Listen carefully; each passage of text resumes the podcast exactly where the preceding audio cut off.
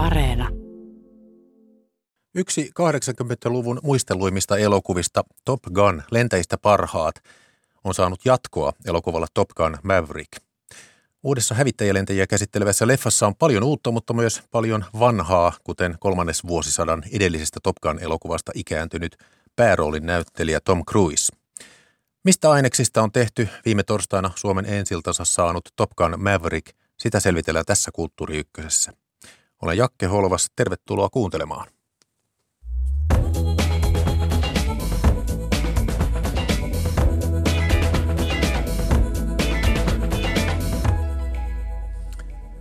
Keskustelemassa ovat elokuvien tuntija, suunnitteleva uutispäällikkö Jutta Sarhimaa Helsingin Sanomista, vapaa kulttuuritoimittaja, elokuvakriitikko Jesse Raatikainen sekä Ylestä kulttuuritoimittaja ja kulttuurikoktailin toimitussihteeri Teemu Laaksonen. Tervetuloa kaikille. Kiitos. Kiitos. Eli Top Gun Maverick nähty. Millaiset oli tunnelmat, kun elokuva loppui ja salissa saatiin valot päälle? Jutta. Hyvä, turvallinen, nostalginen, vähän melankolinen ja surumielinen. Se varmaan johtuu myös siitä nostalgiasta, koska se oli nyt niin kuin tavallaan päättynyt ja eräänlainen iso sulkeuma oli tullut.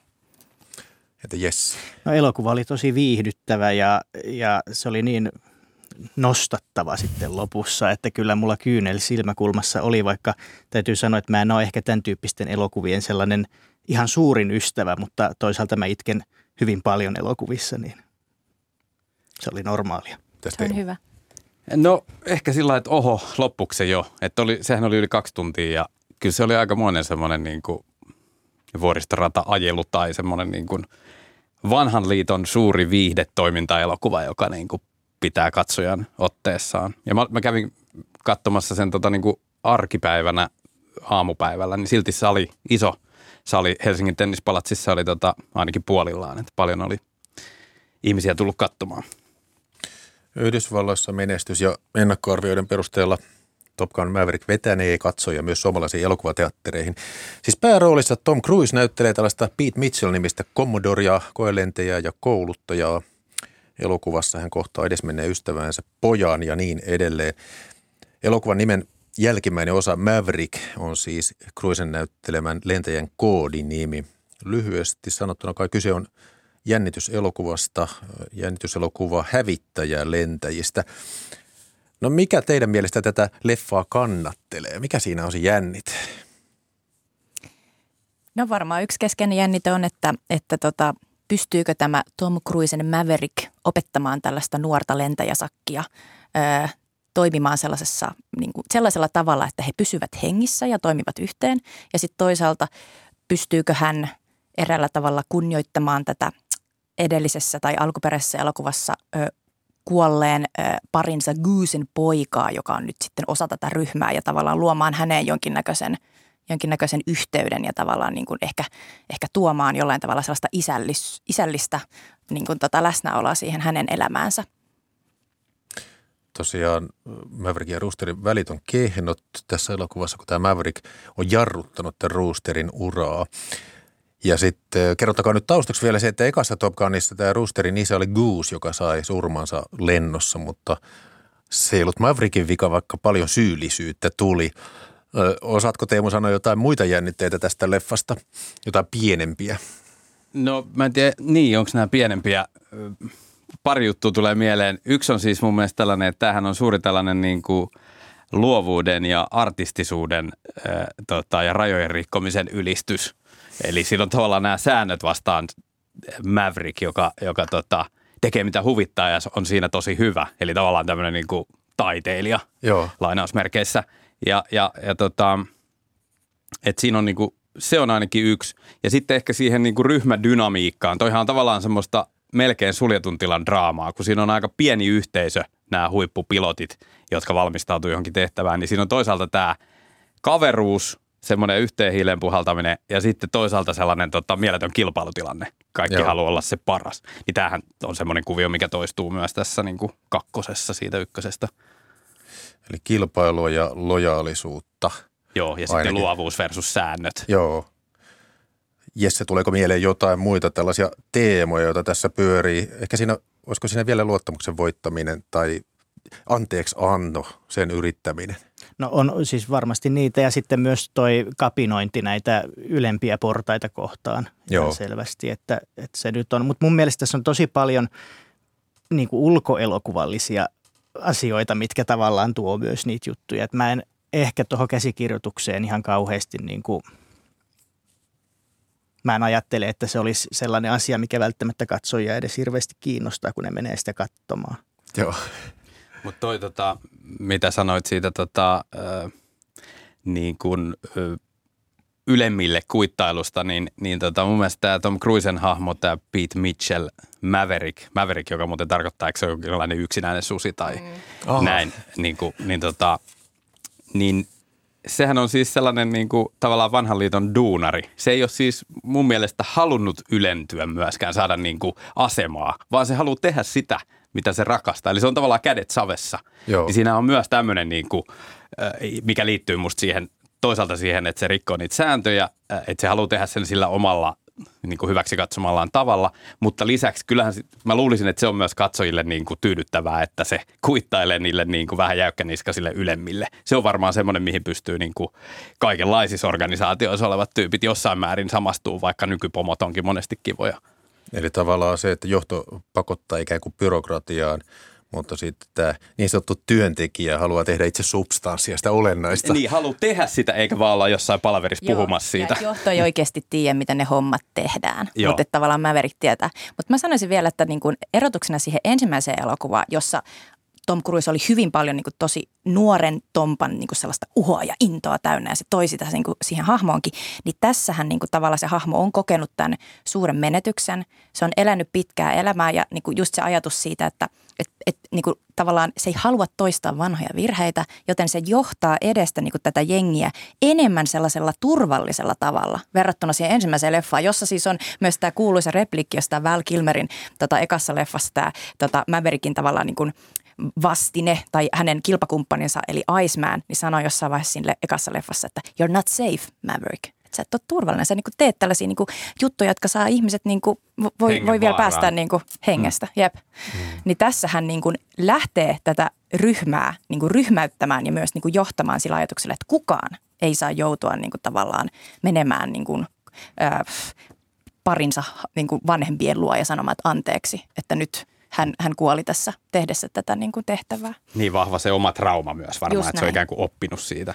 Siis se on hyvä, koska tavallaan tuo Cruisen hahmo on pysynyt tuossa ihan paikallaan tuossa elokuvassa jollain tavalla, mutta silti sen kehityskaari on tosi tyydyttävä siinä. Niin sen takia myös katsoja varmaan niin kuin saa siitä niin paljon tunnetiloja aikaa. Tässä tosiaan Tom Cruise oli itse ja laittoi myös kollegaansa näissä kuvauksissa hävittäjien kyytiin. 70 miljoonaa dollaria arvoisia hävittäjäkoneita. Näyttelijät istuivat siellä koneiden ohjaamoissa kuvattavana. Niin kuin yksi kriitikko kirjoitti, että poskilihojen lepatus todisti kyydin aitouden. tuota, no, miten realistinen teidän mielestä tämä elokuva oli? Oliko se, onko siinä jotain, onko se jotain epärealistista tai, realisti, tota, tai realistista? Pystyttekö te päättelemään? No se tehtävä, mikä siinä tavallaan oli, niin siihen mä en ehkä hirveästi uskonut, mutta kyllä mä, se mitä ne teki siinä elokuvassa kaikki, niin se oli sellaista, missä mä olin täysillä mukana kyllä. Että mä, mä uskoin siihen, mitä ne teki, mutta mä en uskonut siihen, mitä ne yritti tavallaan siinä niin kuin esittää meille. Joo. Et mm. Siinä oli se tehtävä, mistä, mihin ei nyt kannata ehkä mennä sen syvemmin, mutta, mutta sehän oli aika hullu. Niin ja siihen et... liittyy roistovaltio, jolla on uraanirikastamo ja sitten se pitää posauttaa, mutta se on ihan mahdoton tehtävä ja klassinen tota elokuvajuoni. Jopa tällaisen selvitti, että vuonna 1986 Top Gunissa niin on viittaus todelliseen hävittäjän ilmotaisteluihin Vietnamin sodassa, että tämä Yhdysvaltain laivaston luutnantti käytti lentojarruja saadakseen Phantomin perään liimaantuneen MiG-17 koneen lentämään ohi. No miten sitten, haluatteko te eritellä tyyli käsikirjoitus, näytteleminen, roolitus, kuvaus, ääni, musiikki, leikkaukset. Onko siellä jotain sellaisia osa-alueita, jotka teidän mielestä onnistuu eri, erityisen hyvin?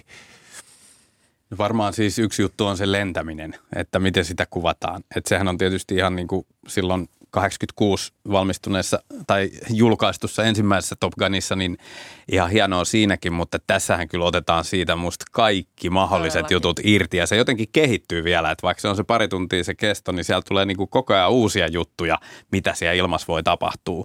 Ja kyllä siinä on semmoinen olo vähän, että sä olisit siellä – niin kuin ohjaamossa itse mukana. Että kyllä se on semmoinen ihan fyysinen kokemus. Että se on ainakin tietysti, joka liittyy kuvaamiseen ja leikkaamiseen ja toki ohjaamiseenkin. Ja se tulee nimenomaan tuolla iso, isolta valkokankaalta niin kuin mahtavasti niin kuin se kokemus siitä, että et, et kuin lentäisit. Musta tuntuu, että myös niin kuin nämä lentokuvaus on kehittynyt siitä niin kuin 80-luvusta tosi paljon siinä, että, että se tosiaan ei ole enää sellaista niin kuin, vähän niin kuin suhnuista häseltämistä, vaan oli jotenkin niin kuin kauhean selkeitä ne kaikki manööverit, mitä siinä tehtiin. Et vähän aikaa kun mä katsoin niin kuin sen vanhan Top Gunin, niin se oli vähän epäselvää, mitä siellä oikeasti tapahtuu ja kuka hakee ketäkin niin kuin takaa, mutta tässä se oli aika selkeää ja näytti tosi makealta ja se on niin ahdas tila tavallaan, missä niin kuin ne lentää ja näin edespäin, niin se, että ne on saanut leikkauksilla sen tosi eläväksi ja mm. mielenkiintoisesti, mm. että sä oot koko aika siinä penkin reunalla katsomassa, mitä tapahtuu, niin se oli kyllä todella iso onnistuminen tässä. Ja sehän on tuossa varmaan se, sehän on monesti tämmöisissä sota-urheilujutuissa tai jossain gladiaattoreissa tai muissa, että kun taistellaan tai tap- että se on monesti hirveän sekavaa. Toisaalta niin siitä voidaan ottaa se niin kuin teho irti, että se, okei, okay, korostetaan sitä, että sä et tajuu mistään mitään. Mutta tässähän oli just, niin kuin Jutta sanoi, niin hyvin rakennettu sitä, että sen, sen niin kuin näkee ja ymmärtää, mutta sitä oli myös niin kuin käsikirjoituksella pohjustettu. Mm. Eli niin mont, paljon tavallaan treenattiin sitä salaista tehtävää, että sitten kun se oikeasti tulee, niin sä tiedät tavallaan niin kuin mitä odottaa, vaikka tuleekin yllätyksiä, mutta silloin se hahmottaminen on myös niin kuin peda, pedattu on Joo. tosi olennainen, että tässä tavallaan niin otetaan tosi vahvasti niin kuin katsoja kädestä ja tässä näkee, että on mennyt läpi sitä niin kuin tosi va-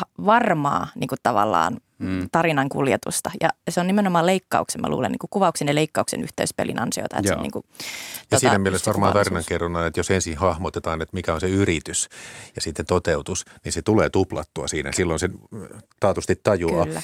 Hei, tämä eka Top Gun elokuva voitti parhaan alkuperäisen kappaleen Oscar-palkinnon Berlin yhtyeen kappaleesta Take My Breath Away. Siinä on Giorgio Moroderin sävellys tietenkin. Tota, muita tässä ensimmäisessä elokuvassa kuultavia kappaleita on muun muassa Power Pop Hard Rock Bandi, Cheap Tricking, Mighty Wings ja sitten Kenny Logansin Loggingsin Danger Zone. Ja se on myös tässä kakkosessa. Joo. Ja tota, mitä piditte tästä musiikkipuolesta tässä Top Gun Maverickissä? Mua jännitti hirveästi, että mitä, mitä ne saa aikaa, koska siinä oli niin ikoninen soundtrack siinä ensimmäisessä. Ja käsitteekseni se on yksi myydyimpiä soundtrackia tyyliä, mitä on koskaan ollut. Ja, ja mä odotin, että miten ne saa sen saman fiiliksen sillä, koska se musa on niin tärkeässä, niin ihan avainasemassa tavallaan siinä ykkösessä. Ja ne onnistu siinä yllättävän hienosti, että siinä oli sitten käytetty tota, vähän vanhaa ja sitten uutta ja näin edespäin. Ja sitten siinä oli vielä Hans, Hans Zimmerin tota, niin kuin alkuperäissävellystä ja muuta, niin, niin kyllä se toimi yllättävän hienosti. Sehän on se vanhan Top Gunin melkein niin kuin yksi niistä parhaista puolista on se soundtrack. Että jos siinä on, onko siinä kymmenen biisiä tai mitä siinä sitten siinä itse levyllä oli, niin nehän on käytännössä melkein kaikki hittejä. Joo. Ja ne parhaat onkin todella hyviä. Et, ja se Danger Zone, joka tuossa on, niin nyt sitten ihan niin kuin yksi yhteen sama biisi, niin sehän kyllä sopii siihen. Ja toi periaatteessa tämä Top Gun Maverickhan alkaa silleen, niin kuin, että se on melkein yksi yhteen, ne kuvatkin on samat mm. kuin siinä Joo. ykkösessä. Että siinä ihan niin kuin tehdään se saman tien niin kuin tiettäväksi, että mitä tässä ollaan tekemässä. Joo. Ja se musa on kyllä, se on tosi tärkeä. Että se jotenkin se, äh, mä katsoin kanssa nyt uudestaan sen tota, vanhan Top Gunin, niin, niin tota, sehän on tietyllä tavalla sellainen niin kuin musavideon tai mainoksen tai jonkun sellaisen – se on tavallaan se estetiikka on melkein niin kuin, tai se on kämppiä, tai se on silleen, että se on niin överiksi ruuvattu. Kaikki värit ja muut, siitä aurinko, aina, aina niin kuin aurinko on just laskemassa. Se on oranssi punertava valo se tulee niin kuin... magic hour päällä. Joo, kyllä. kyllä. Ja, ja sitten jotenkin kaihtimien läpi tulee se valo, tai sitten on ne siluettikuvia. Ja se on ihan sellaista, niin kuin, musta se on tavallaan tosi hienoa, että se on sellaista överi, niin överi estetiikkaa. Tässä ehkä oli, ei, ei se olisi varmaan toiminut nyt enää 2020-luvulla. Se on vähän kliinisempi, kun se on niin makeesi oh. vanhassa, niin ne on koko ajan ihan sellaisia punanaamaisia, just kun ne olisi tulossa saunasta tai jostain aktista ja niillä on niin kuin naamat ihan koko ajan perspiroi, joku on koko ajan suihkutellut ne ihan täyteen Joo. vesipisaroita ja se on niin sellainen niin kuin intensiivinen ja myös sellainen niin kuin maskuliininen ja jotenkin niin kuin vaarallinen se meininki koko ajan. Ja se on tavallaan osa niistä kohtauksista vähän niin kuin irrallisia, että ne on vaan niin kuin makeita juttuja, sille, että tämä on tämmöinen pieni lyhyt elokuva täällä sisällä, vaikka se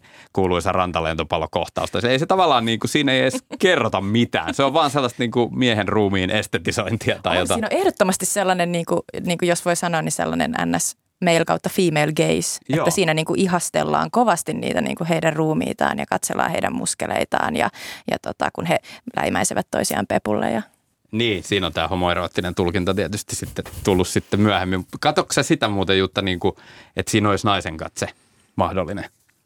On ehdottomasti, joo. joo. Mutta se on tosi hauska, että tota, et, et sit siinä niin kun jotenkin siinä alkuperäisessä, no sehän on tosi kuuluisa tota, erässä tällaisessa Ysärileffassa on sellainen pieni kohtaus, jossa nykyisin erittäin tunnettu ohjaaja Quentin Tarantino esittää tällaista miestä, joka selittää kaverilleen, että Top Gun, se on oikeasti, se on oikeasti kertomus siitä, että miten tämä Maverickin hahmo, niin se kokee niin kuin vetoa miehiin, mutta se ei uskalla, se ei uskalla mennä siihen. Tämä koko elokuva on kertomus siitä, että, että se Iceman, se Val Kilmerin hahmo on sinne, tuu tänne, tuu tänne, the gay way. Ja sitten taas niin tämä Kelly McGillisin esittämä tota Charlie, joka on tällainen ohjaaja, tota Maikka tässä niin alkuperäisleffa, niin se on silleen, että ei, ei, tuu tänne heteropuolelle, tuu tänne Joo. heteropuolelle. Ja sitten se elokuva niin päättyy siihen, että se kuitenkin menee niin sinne, sinne niin gay-puolelle.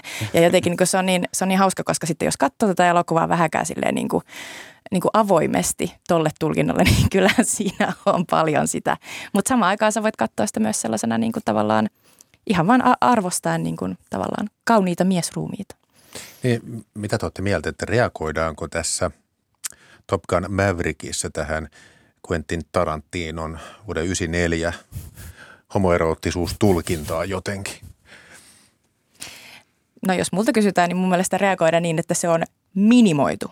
Se on Joo. laitettu minimiin. Tässä on niin poistettu kaikki mahdollinen sellainen, että tässä on edelleen niitä pullisteluja ja, ja tässä on sellainen hauska ryhmäytyskohtaus, jossa pelataan jotain tota rugbyä jossain rannalla ilman paitaa ja näin. Mutta tota, liekö, liekö syynä myös se, että Tom Cruiseltahan on moneen kertaan tästä asiasta ymmärtääkseni kysytty ja hän ei, hän ei tällaisesta varmastikaan ole ollut mitenkään kauhean innostunut. Ja myös joskus on ollut jotain huhuja myös Tom Cruisen omasta seksuaalisuudesta varmaan, ehkä liittyen tähän elokuvaan tai ei.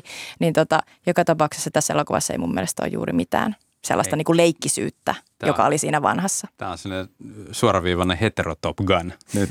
Enemmän alleviivattiin just niitä, sitä su- suhdetta, mikä siinä tulee, niin kuin tämä uusi juttu, että Niitä Jennifer Connellin Nimenomaan, että nyt, kanssa. nyt on, nyt on niin kuin hetero meininkiä. ja aina kun se täytyy tolleen oikein varmistaa, niin... se on vähän hassua. Mm. Kulttuuri Ykkösen suorassa lähetyksessä aiheena Top Gun Maverick-elokuva. Jutta Sarhimaa, Jesse Raatikainen ja Teemu Laaksonen keskustelemassa. Jakke Holvas juontaa.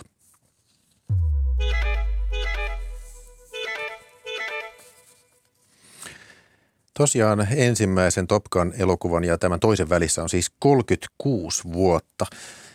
Tiedättekö te, onko elokuvahistoriassa niin kuin vastaavaa taukoa, jatko-osaa odotellessa? Onko, onko tällaista gäppiä? Kun tämä tuli tosiaan vuonna 1986, tämä Top Gun lentäjistä parhaat. Kyllä se lienee yksi pisimmistä varmaan. On varmaankin, joo. Ei tota, nyt heti tule mieleen. Tota, Terminaattoriahan jatkettiin silleen, että no se ykkönen tuli 80-luvulla ja sitten oliko se 91 vai milloin se kakkonen. Ja sitten kolmoseen oli aika pitkä aika, olisiko 15 vuotta. Tämä nyt tulee vähän lonkalta, mutta, joo. mutta tota, en osaa sanoa, muistaakseni Jesse? Yli 20 vuotta ainakin oli, äh, eiku ei, alle 20 vuotta oli tuosta Jedin paluusta ja pimeästä mm. uhasta tästä niin. Star Wars. Jep. Että tämä on jonkunlainen ennätys todennäköisesti, tai ainakin sinne kärkipäähän menee näissä jatkoosissa. Mä sanoin tässä lähetyksen alkujuonnossa, että elokuvassa on tota, uutta, mutta paljon myös vanhaa. Mun mielestä siinä oli yllättävän paljon vanhaa. Mitä elementtejä te huomasitte, että oli poimittu mukaan tästä vuoden 1986 Top Gunista? Tässä mainittiin jo se alku, että se taisi alkaa sillä Danger Zone-biisillä. Siinä oli jopa sama tekstityyppi, jolloin mä hetken aikaa mietin, että onko ne pistänyt pyörimään nyt sen ykkösosan elokuvateatterissa. Ja noissa tota, alkuteksteissä on myös tuottaja Don Simpsonin nimi, vaikka hän on kuollut siis vaikka kuinka kauan aikaa sitten. Että se on niin kunniaosoituksena sille. Mm. Joo. Ja Jerry Brackheimer on se toinen vastaava tuottaja kyllähän tämän elokuvan koko niin kuin, tavallaan se niin kuin, tavallaan juoni ja mitä siinä tapahtuu, niin tota, on, on täysin melkeinpä toisinto siitä ensimmäisestä. Joo. Koska tämä Miles Tellerin hahmo, eli tämä, tämä tota, Rooster, jota, jota Maverick nyt sitten tota, yrittää lähestyä, jota hän yrittää niin kuin, ohjata tässä, niin, niin hänen niin kuin, tavallaan tarinansa, niin hän, sehän on tavallaan Maverickin tarina. Eli, eli Rooster on, on menettänyt isänsä edellisessä elokuvassa ja Maverick on myös niin kuin tässä alkuperäisessä elokuvassa. Hän on tällainen orpo, Joo. joka etsii paikkaansa. Ja, tota, ja sitten tietysti tässä elokuvassa näitä äh, lauletaan Great Balls of Fire äh, pianon ääressä siellä baarissa. Tismalleen samanlainen, samanlainen tilanne kuin tota alkuperäisleffassa. Ja siinä tosiaan oli niin, että Top Gunissa 86 soitti samassa tilanteessa pienoa samaa kappaletta isä ja nyt soittaa poika. Että muun muassa tämä oli. Ja tota, en paljasta mitään, kun sanon kuulijoille, että myös tämä elokuvan lopputilanne, niin, niin kuin kuvauksen ja asetelman on aika samantyyppinen. Mitä te veikkaatte, minkälainen vaikutus tällä on katsojaan? Että tulee, tulee lähes niin kuin identtisiä tilanteita ja asetelmia. Mulle tulee heti ensimmäisenä mieleen toi jälleen Star Warsiin palatakseni niin Force Awakens, mikä oli ihan niin kuin täysin melkein sama kuin Uusi Toivo. Oli jollain tavalla, että siinä oli samoja hahmoja ja samoja tilanteita ja muuta. Ja sehän upposi faneihin ihan täysin se elokuva.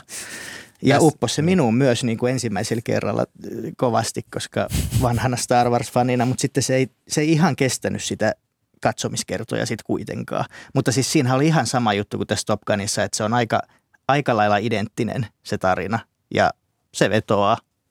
Onko se sitten vaan nostalgia?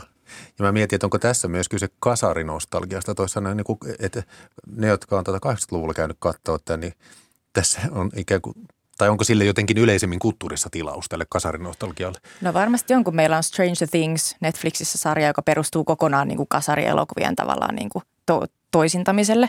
Mutta mietin myös, että, että, että just se liittyy siihen, että me, joilla on nyt ehkä rahaa ja mahdollisuutta niin kuin tavallaan kuluttaa, niin näemme jotain meille niin kuin lapsuudesta tuttua ja se tuntuu hyvältä. Mutta ylipäänsä niin kuin tuttuus tuo hyvää oloa, niin kuin mä kuvailin, että oma ensifiilis leffan jälkeen oli just sellainen turvallinen. Joo. Minulle on annettu juuri jotain, mitä mä oon joskus nähnyt ja, ja se jotenkin niin kuin ei ole myöskään niin kuin pelottavaa. ehkä se on joku evolutiivinen niin kuin fiilis, en tiedä. Mua enemmän mietityttää se, että miltä tämä näyttäytyy ihmisille, jotka ei ole ikinä nähneet Top Gunia, on ehkä vähän nuorempaa sukupolvea, eikä heillä ole mitään tällaista niin kuin, tavallaan sidettä esimerkiksi Tom Cruiseen. Niin seuraakohan tästä myös se niin, että he, jotka näkee ensin tämän nimen ja sitten kaivaa Netflixistä sen ykkösen?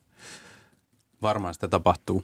Kyllähän siis, eikö tuo nostalgia nyt ole aika iso juttu nyt, että mitä Facebook tekee, se koko ajan nostaa niitä muistoja sieltä esiin, haluatko jakaa tämän uudestaan. Melkein kaikki biisit vissiin Spotifyssa, jotka pärjää parhaiten, niin on niin kuin vanhoja biisejä. Kyllä. TikTokit ja muut nostaa vanhaa musaa. Et kyllähän se niin kuin Antto Vihmahan kirjoitti viime syksynä sen nostalgiakirjan, niin sehän jakaa nostalgian niin kuin kolmeen osaan. Ja tämä varmaan menee siihen niin sanottuun banaaliin nostalgiaan, mikä liittyy just vanhojen lempibiisien ja teini niin kuin rakastumista ja muiden muisteluun niiden kautta, niin tässähän on vähän sitä samaa.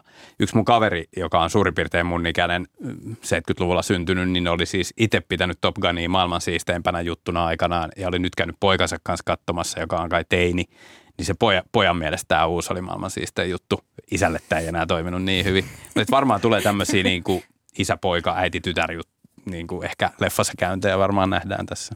Joo. No, te olette pääsääntöisesti nyt hehkuttanut tätä. Oliko tässä elokuvassa jotain sellaista osa-aluetta tai tota aspektia, mitä te kritisoisitte? No kyllähän tämä edelleen on tällainen tota, hävittäjä, hävittäjähankinnat fiilistely elokuva, että aikanaanhan tämä tota, elokuva tietysti, niin tämä saatiin tehtyä todella pienellä rahalla se alkuperäinen Top Gun, koska tota, USA-armeija antoi käyttöön kaluston ja oli niin kuin mukana siinä ja sehän tehtiin tietysti yhteistyössä niin kuin armeijan kanssa ja tavallaan niin kuin he saivat niin kuin määritellä tietysti, että mitä sinne tulee. Tietysti tulee myös kysymys, että miten siitä sitten tuli niin ge- geiluenta elokuva, jos he pääsivät määrittelemään sitä. No se on toinen Ehkä asia. Ehkä juuri siksi. Mutta siis se, että, että tota, jotenkin niin kuin tässä ei, ei problematisoida ollenkaan millään tavalla tätä hävittäjillä kaahailua, siis en edes ota esille ympäristön näkökulmaa, mutta myös se, että niin kuin vaan lähdetään johonkin toiseen valtioon ja posautellaan siellä jotain. Ja jotenkin niin kuin, se on vaan kuulia ja mahtavaa niin kuin ajaa tällaisilla tappokoneilla. Mä voin muuten tässä välissä kertoa, jotkut kuulijat saattaa miettiä, että millä hävitteellä tässä lennetään. Tässä Top Gun Maverickissa ne on tämmöistä mallia kuin Boeing F-A18 Super Hornet. Ja jos jotkut miettii, että ovatko nämä nyt niitä, joita Suomi juuri hankki, niin ei koska kun viime vuoden lopulla Suomi hankki uusia hävittäjiä, niin loppusuoralle pääsi viisi hävittäjää. Ja tämä, jossa, jossa, joilla elokuvassa lennetään, niin se oli yksi niistä viidestä, mutta Suomi kuitenkin osti yhdysvaltalaishävittäjät, mutta ei tätä uusita, mutta osti siis tämän uusimman mallin ja sen nimi on Lockheed Martin F-35. 64 konetta, reilut 8 miljardia dollaria. Eli tavallaan tässä leffassa lennetään koneilla, jotka on tehty 90-luvulla, eikä näillä uusimmilla. Teemu, sulla oli joku tulkinta tästä. Tai itse asiassa päättelit leffasta sen. Niin, tota, niin siinä on, joo, niin mä en tiedä, tuota, tässä on tämä spoilauskysymys aina, että kuinka paljon voi kertoa, mutta siinä, siinä on siis myös lennetään niin kuin vielä vanhemmalla yhdellä, yhdellä tota, konetyypillä, joka on sieltä 80-luvulta tuttu. Mutta niin siis, jos mä oikein ymmärsin tästä Maverick, Maverick, Top Gun Maverickissa, niin siinä oli, että ei näitä viidennen sukupolven niin kuin ihan uusinta uutta hävittäjää ei voitu käyttää sen tehtävän takia, jota ne lähtee suorittamaan. Joo. Mä en muista, mikä se tekninen syy oli.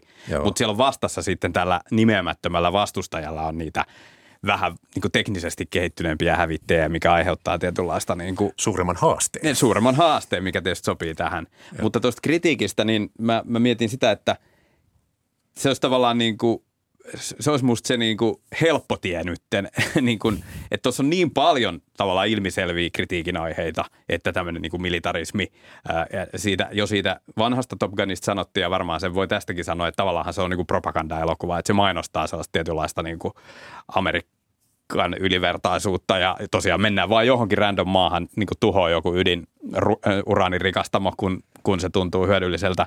Sitä ei problematisoida tietenkään mitenkään – ja tota, Eiku, eikö se ollut joku uhka, että se aiheutti niiden NATO-kumppaneille jonkun uhan? Niin sen takia totta, siinä oli vielä tällainen nyt Suomen joo. kannalta myös niin, erityiskiinnostava totta, puoli. Totta. Mutta tämä koko tämä niin kuin tavallaan just mihin Jutta jo viittasikin, niin tämä militarismipuoli tavallaan, niin on se varsinkin nyt tämän Ukrainan sodan ja hävitäjäkauppojen ja muiden myötä, niin – mä mietin, että onko se niinku tavallaan hyvä kasvualusta tälle leffalle vai huono. Tavallaan se voi itse asiassa olla, tämä on jotenkin niinku pinnassa enemmän ja nyt jos ajattelee mentaliteettia, mikä Suomessakin on ollut sodan alkamisen jälkeen, niin on paljon vähemmän niin kuin antimilitaristinen kuin ehkä joskus vuosi sitten olisi ollut. Että, että se, että koronan takia tätä lykättiin ensi iltaa pari-kolme kertaa vissiin, tai 2019 vissiin valmistunut tämä leffa, niin tota, se on voinut olla tälle itse asiassa todella hyvä. Ja sitten kun on vielä tämä koronan jälkeinen niin kuin suuren valkokankaan niin kuin kaipuu, niin se tulee otolliseen aikaan. Mutta siis, ja myös semmoinen, mistä on kritiikkiä esitetty aikaisemmin, ja varmaan tästäkin voisi esittää, niin on tietysti sit se niin kuin naiskuva tai, tai, tämmöinen, että, että onko tämä vaan sellainen poikien pullistelu, kilpailuhenkisyyden ylistysjuttu. Mutta tota, mun mielestä jotenkin kiinnostavampaa on kuitenkin se ihan omalla kohdalla, niin se, että mikä tässä niin paljon vetoaa, koska se kuitenkin vetoaa, että, että okei se lykkääntyy tämä jatko-osan tekeminen niin kuin näin pitkälle siitä alkuperäisestä osittain kai sen takia, kun se Tony Scott, joka ohjasi sen alkuperäisen, niin kuoli tuossa kymmenen vuotta sitten ja hän oli jotenkin kai puuhannut Cruisen kanssa tätä, että se on voinut tuoda tätä niin kuin, taukoa tähän vielä, mutta että joku siinä on kuitenkin, tästä on puhuttu nyt ihan valtavasti, eikä se musta ja niin kuin odotettu tätä, ja se on saanut tosi niin kuin positiivisia kritiikkejä sekä Suomessa että, että tota, kansainvälisesti, niin musta se on kiinnostavaa, että mikä on se sykkivä sydän tässä, mikä mm. tässä niin kuin puhuttelee kaiken tämän niin kuin tavallaan ilmiselvän kritiikin niin kuin – sisällä. Tai siis, että siellä on jotainhan siinä täytyy olla, että ei kaikki suomalaiset tai amerikkalaiset, jotka sitä käy katsoa, niin on militaristeja ja naisvihaajia esimerkiksi. Ei, mutta se on se nostalgia, se ei. on ehdottomasti Onko se, se vaan se? Mä, joo. Ja on tässä niin kuin, en halua spoilata, mutta tässä on siis ihan niin kuin aika olennainen pieni rooli myös tällä Val Kilmerillä, joka, tota, joka oli siinä ensimmäisessä elokuvassa niin kuin tämä Maverickin haastaja, tämä Iceman. Ja se, millä tavalla hänen rooliaan tässä hoidetaan, niin sehän on ihan sellainen niin kuin tosi tavallaan niin kuin – kunnioittava ja myös niin kuin jotenkin rakastava. Tässä on paljon sellaista kunnioittavaa, tunteellista niin kuin arvostamista tässä Joo. elokuvassa, joka tuo ehkä siihen sitten sellaista, että joka sitten voi tuoda niin kuin Jesselle niin kuin kyyneleen silmään. Ja mäkin olin niin kuin hyvin, hyvin niin kuin vaikuttunut siitä, että tavallaan että tämä on samaan aikaan sellainen militaristinen ja tavallaan niin kuin kylmien koneiden elokuva, mutta samaan aikaan tämä kuitenkin niin kuin pystyy kertomaan suuresta ystävyydestä ja sellaisesta kunnioittamisesta ja kunnioittamisesta sellaisessa merkityksessä, että, että niin kuin välittää toisesta. Joo. Ei silleen, että kunnioittaa jotain kuvia. Niin, että niin. sitä ei voi palauttaa elokuvakankaalle viedyksi videopeliksi. Ei, toi on just tärkeä toi mun mielestä kuitenkin ne ihmissuhteethan siinä on kuitenkin koko ajan alla, vaikka se on hyvin toiminnallista, että, että se menneisyyden haamut, mitkä niillä on, jota ne kantaa mukanaan, että miten se vaikuttaa siihen, siihen hetkeen. Mutta esimerkiksi just se Icemanin ja Maverickin kohtaaminen tässä uudessa elokuvassa, niin sehän on aika hieno kohtaus. tota, Todellakin.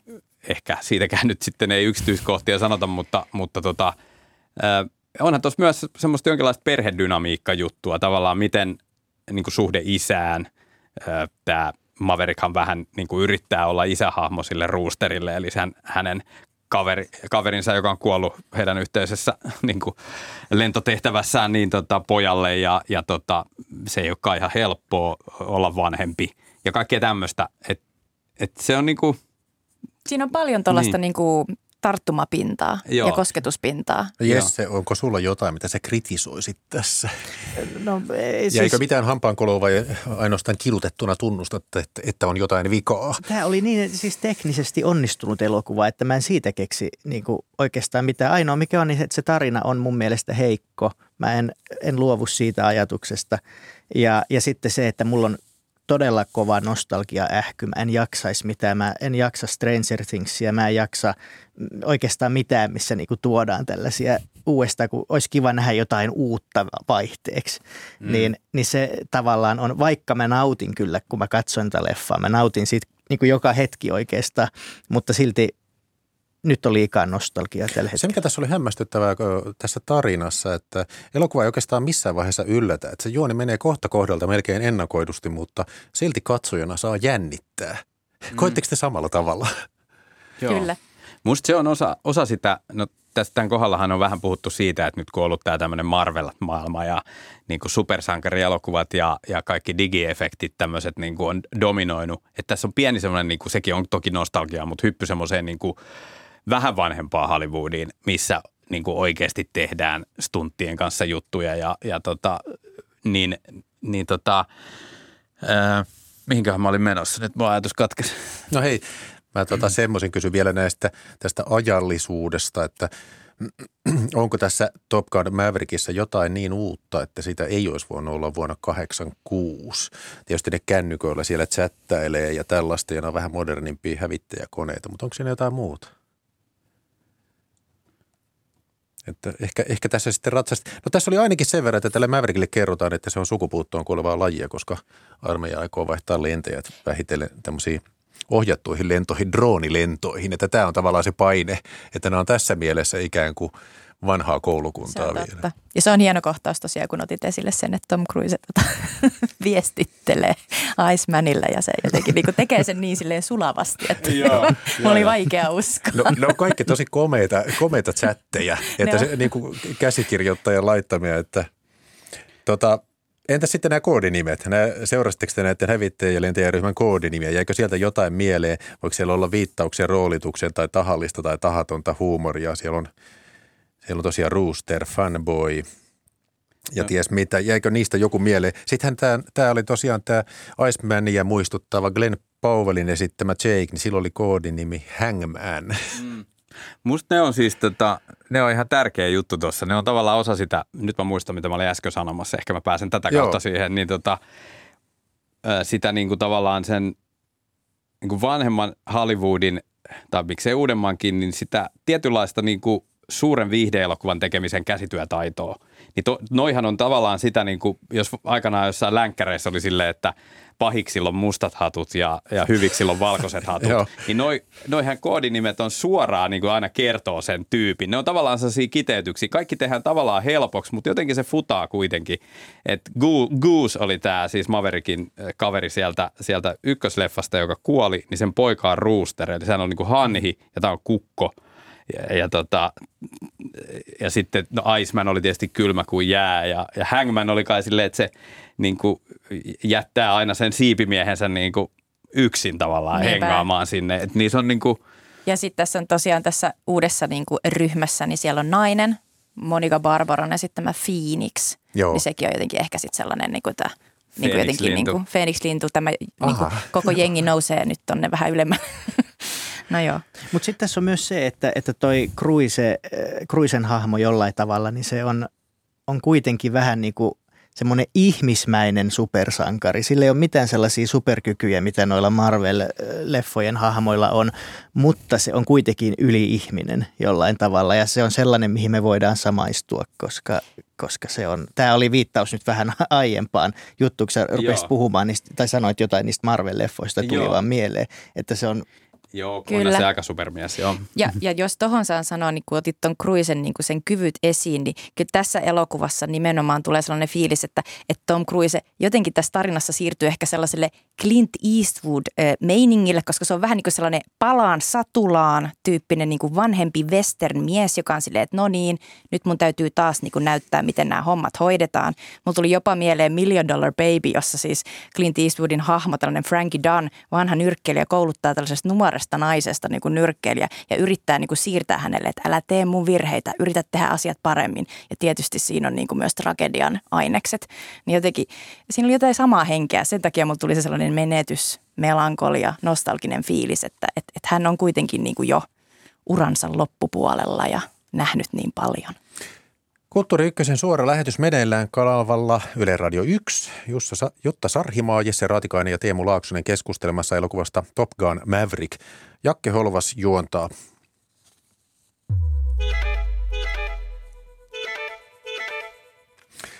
Otetaan vielä vähän näistä naisrooleista. Tosiaan tässä mm, Maverickin ensimmäisen elokuvan rakkaus oli Kelly McGillisin esittämä Charlie ja nyt rakkaus on Jennifer Connellin esittämä Penny.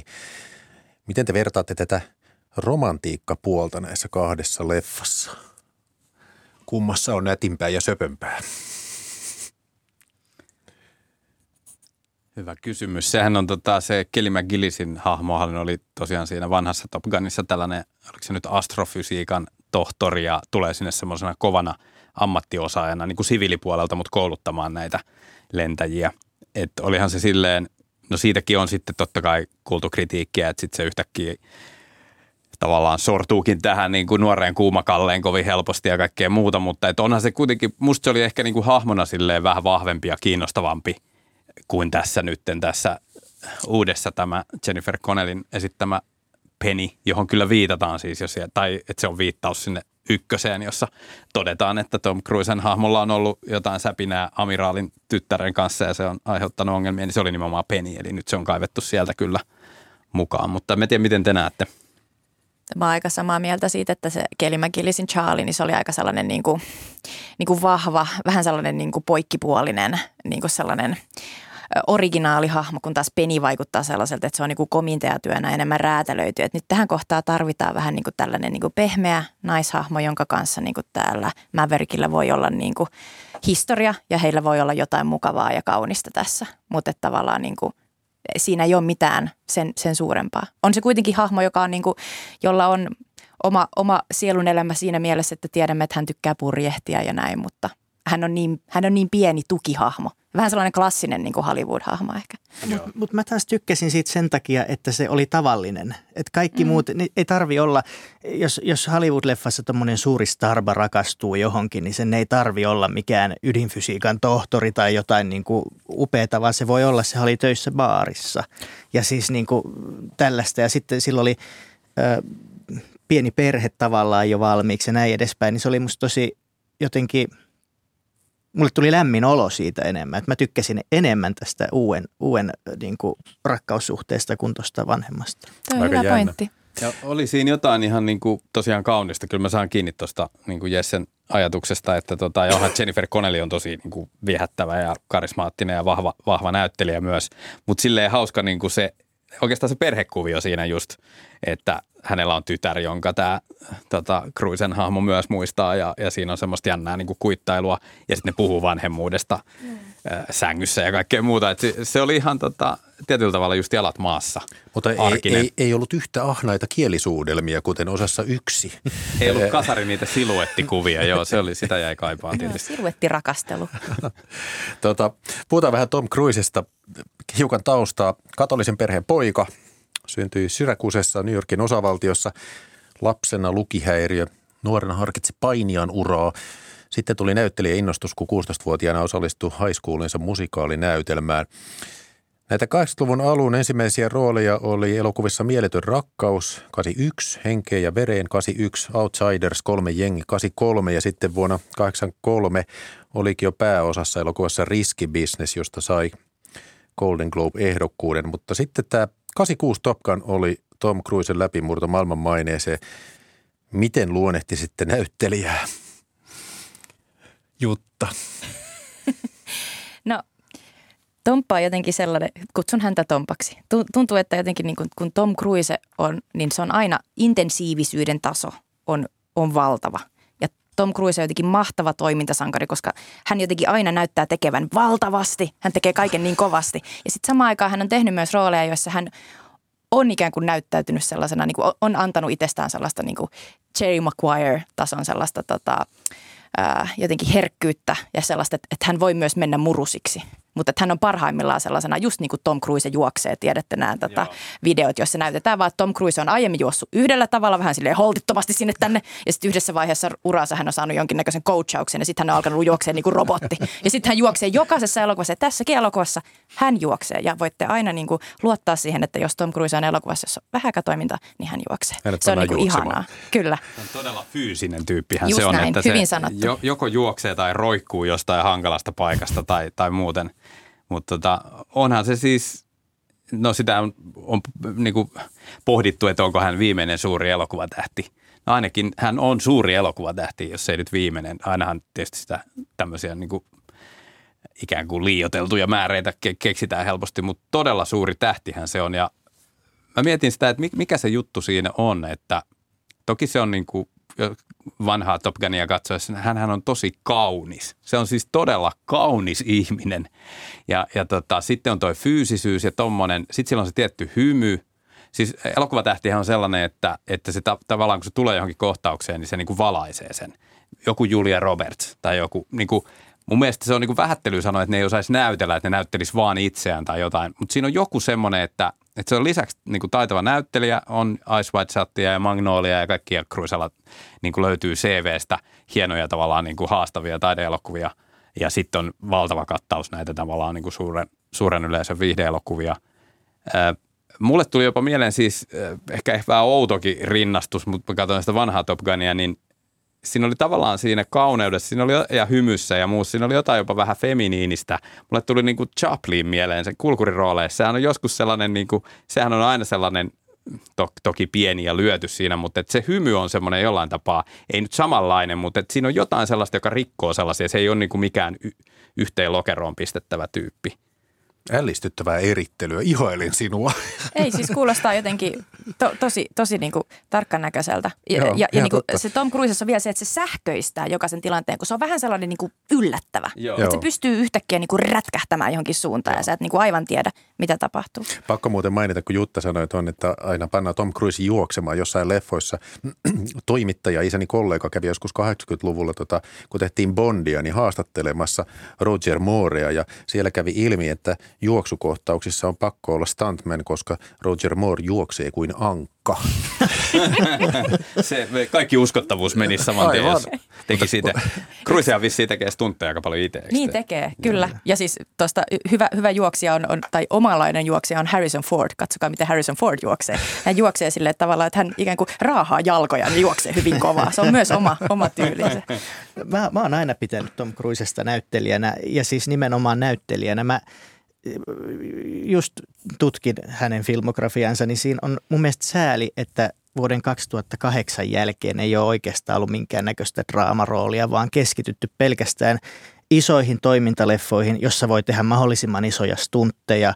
Ja, ja tietysti se on toiminut, koska oikeastaan Cruisella ei ole uralla kuin pari leffaa, mitkä on flopannut.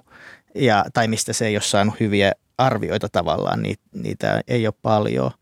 Mutta sitten tota, ää, siinä mielessä myös viimeinen leffatähti niin kuin jollain tavalla, että kyllähän nyt nähtiin, että koronan aikana tuotiin leffaan esimerkiksi Christopher Nolanin uusi leffa, mutta se ei menestynyt odotetulla tavalla, vaikka odotettiin, että Tenet olisi ollut. Mutta sitten kun Tom Cruise vetää uuden Top Gunin naftaliinista, niin se saa ihan valtavat niin tota, katsojaluvut ja muuta. Ja Cruisehan on edelleen yksi eniten tienan, tienanneista näyttelijöistä. Mm. Just luin, äh, 2020 oli tehty joku, niin Cruise saa yhdestä sanasta elokuvasta keskimäärin 7000 dollaria. Eli siis jos, jos siinä oli laskettu niin kuin riskibisneksestä lähtien kaikki sen leffojen tuotot yhteen ja tehty tällainen juttu. Tuolla niin, perusteella sen pitäisikin tehdä draamoja, jos puhutaan mm. paljon. Niin, nimenomaan, nimenomaan. Mutta siis niin kuin, mä oon aina, aina pitänyt hänestä. Ja Siis- tuottelija. Siis mä katsoin, että tästä 1986 Top Gunista tähän päivään saakka Cruise on tehtailu elokuvarooleja vuoden välein. Joskus on ollut pari-kolme vuotta elokuvien välissä, että niitä tulee kyllä sitten ta- kovaa tahtia. Ja se on hauska, että, että tota, kuitenkin myös Tom Cruise, niin kuin, hänkään ei voi saada lentämään jotain sellaista ajatusta, kuten Universalin Dark Universe, tällainen sarja, jonka tämä studio yritti käynnistää, joka olisi perustunut heidän vanhoihin tällaisiin kauhuelokuvahahmoihin, niin kuin Muumio ja Frankenstein, Jekyll ja Hyde ja näin. Et siellä tuli yksi elokuva, jonka päässä oli Tom Cruise, eli The Mummy vuonna 2017, ja se niin kuin floppasi, ei ihan täysin, mutta nykystandardeilla, niin ei siis tehnyt tarpeeksi, tarpeeksi tota rahaa. Ja Niin, kun ajattelin, että se olisi ollut varma niin kuin voitto Niinpä, tavallaan niinpä. aloittaa siitä. Kyllä, mutta jotenkin Cruisekaan ei pysty niinku muuttamaan niinku Ihan tällaista kaikkea, asiaa. niin. Joo. Siinä Cruisessahan on siis, mä en tiedä vaikuttaako se siihen tähtihabitukseen. Mä luulen, että voi vaikuttaa. Että sehän on myös vähän niin kuin hullu. Tai siis ei sillä lailla hullu, mutta että siinä on nämä skiontologia-hommat ja Mä just meidän sanoa, että skientologia täytyy mainita. Opra, Oprahin sohvalla hyppimiset ja, ja kaikkea muuta. Et se, ja, no se nyt on tietysti, ei ihmisten ulkonäöstä pitäisi puhua, mutta hän on myös vähän niin kuin, on lyhyehkö käsittääkseni. Niin täm, et on jotain säröä, että se ei ole pelkästään sellainen niin kuin, täysin suvereeni, vaan että siinä on jotain myös vähän outoa, joka ehkä liittyy myös siihen intensiivisyyteen. Mutta Cruisella on paljon itseironiaa myös, Joo. että siis tavallaan se on osa sen viehätystä ja karismaa ehkä, että se pystyy tekemään pienen cameon Austin Powers kolmosessa, äh, hieno, niin, niin kuin Austin Powers tehdään leffa ja sitten se on Tom Cruise näyttelee Austin Powersia siinä. Joo. Tai sitten Tropic Thunderissa Meidän tämä sanoa Tropic rooli. Thunderin, jossa hänellä on sellainen uskomaton tota, läskipuku päällä ja Kyllä. kaikkea. Kyllä, hän on, hän on erittäin itseirinen ja se, se on jotenkin tota, tosi hauska, hauska piirre. Onkohan se vaikuttanut muuten siihen, että tässä tämä Top Gun Maverickissa tämä Cruisen näyttelemä Maverick sai vinoilua siitä siinä elokuvassa, että hän on niin kuin setä tai vanha ukko. Että siinä tuotiin nyt vähän sitä vanhenemisen teemaa tähän nuorten sonnien ja tammojen maailmaan. Niin, vai, hän- vai oliko se teidän mielestä ulkokohtaista? Niin, että hän on tavallaan niin nuorekas tavallaan olevinaan, nyt täyttää 60 kohta ja, ja edelleen tekee tällaisia äh, suuria rooleja, niin, niin, niin tota, musta se oli ihan hauska piikki tavallaan semmoinen.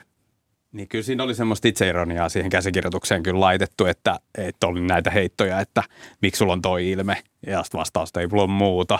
Ja, ja silleen niin kuin, ehkä se on myös tämän, jos ajattelee sitä, että kuinka silleen kriittisesti ja älyllisesti tota, pitäisi tai ei pitäisi ottaa tätä elokuvaa Top Gun Maverickia vastaan, niin siinähän on tämä tällainen tota, slogan, joka musta toistuu molemmissa leffoissa se, että että ongelma on se, että jos ajattelee liikaa. Joo. Että älä ajattele, tee vaan.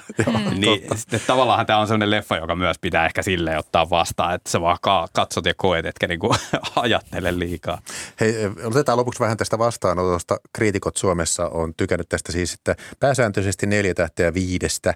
Kriittisin oli kulttuuritoimitus verkkojulkaisussa Antti Selkokari, antoi kolme kautta viisi tähteä ja kirjoitti Huomio kiinnittyy siihen, miten tarkasti mielihyvän tunteita annostellaan ja rytmitellään, aivan kuin tehovalmennuksessa ruiskutettavia hormoneja. Onko tiivistetysti sanottu? Antti on mun mielestä olennaisen äärellä. Joo. No mites tota, tämähän on, ainakin tämä te, Top Gun 1 oli tietynlainen testosteroinipaukku nuorille mieskatsojille, niin mitä luulette, että vetoaako nyt tämä Maverick-osa vastaaviin katsojiin? Luultavasti. Joo. Onhan tuossa sitten se porukka on tietysti nyt vähän niin kuin monietnisempi ja siellä on naispilotteja ja muuta, että onhan se totta kai niin kuin tämmöisiä asioita otetaan huomioon, mutta kyllähän toi semmoinen niin kuin ainakin pinnalta katsoen miesten juttu ehkä enemmän edelleenkin on, että siinä on se poikamainen semmoinen kilpailu ja voitto on tosi tärkeää ja Ne- Millaista katsojia oletatte pitävän elokuvasta Jutta ja Jesse? Nostalgianälkäiset. Joo, joo. Mä oon samalla linjalla Jessen kanssa sitä, että en mäkään itsekään ole mi- mikään niin kuin, ha- haluan nähdä mieluusti myös uusia asioita, mutta kyllähän tämä niin kuin tyydyttää kaikkia, jotka ovat olleet innostuneita Tom, Top Gunista tai tällaisesta lentäjä niin kuin toiminta, toimintaskenestä ylipäänsä ja, ja Tom Cruisesta. Ja, ja kyllä mä luulen, että kyllä tämä varmaan vetoaa niin kuin nuorempaan, niin kuin tuossa tota, Teemu otti jo esille sen nuoremman, nuoremman tyypin, joka oli käynyt katsoa ja oli innostunut tosi kovasti. Että tota, kyllä se, niin kuin se on vaan niin, niin tota, ammattitaidolla tehty vetäväksi, vetäväksi laitettu. Kiinnititkö muuten huomiota siihen, että tässä tota, ikäraja on K12? Elokuvassa ei ole suoranaista väkivaltaa. Sitä nyt voi päätellä, että räjähtävissä lentokoneissa ihmiset kuolee, mutta ei tämmöistä fyysistä. Joo, ei siinä ole mitään semmoista niin kuin kiduttavaa kokemusta tavallaan, tai ei mässäillä, niin kuin, että se on just semmoisia niin vähän etänytettyjä räjähdyksiä ja muuta. Joo, ja siinä itse asiassa siinä operaatiossa, josta ei nyt sen enempää kerrota lopussa, niin siinä on jopa leikkisä fiilis. Joo. Kun he sitten ovat niin kuin, tavallaan siellä tekemässä sitä, tämä tota, Rooster ja Maverick, niin heillä on sellaista niin kuin, jotenkin sellaista niin kuin komedia-elokuvan niin kuin, rytmiä ja tota, nostatusta siinä. Vielä lopuksi tämmöinen Aki Lehti-niminen kriitikko kirjoitti tietenkin muropaketti verkkolehdessä näin, että Maverickin ainoa tehtävä on viihdyttää, siis tämän elokuvan, ja siinä se onnistuu loistavasti. Se on myös genrevalio ja teknisesti todella taitavasti tehtyä kesähömppää. Tiivistetysti, mitä te sanotte, onko tämä, onko tämä nyt viihdehömppää vai laatuleffa? Tämä on laadukkaasti tehty viihdehömppäleffa. Joo, siihen se kyllä tiivistyy. Joo, joo, hyvin sanottu. No näihin tunnelmiin päätetään keskustelu. Olipa ilo jutella kanssanne. Kiitos keskustelusta. Jutta Sarhimaa, Jesse Raatikainen ja Teemu Laaksonen. Kiitos. Kiitos. Kiitos, ole hyvä. Tiedoksi, että tämä lähetys on kokonaisuudessaan kuultavissa Yle Areenasta puolen tunnin kuluttua.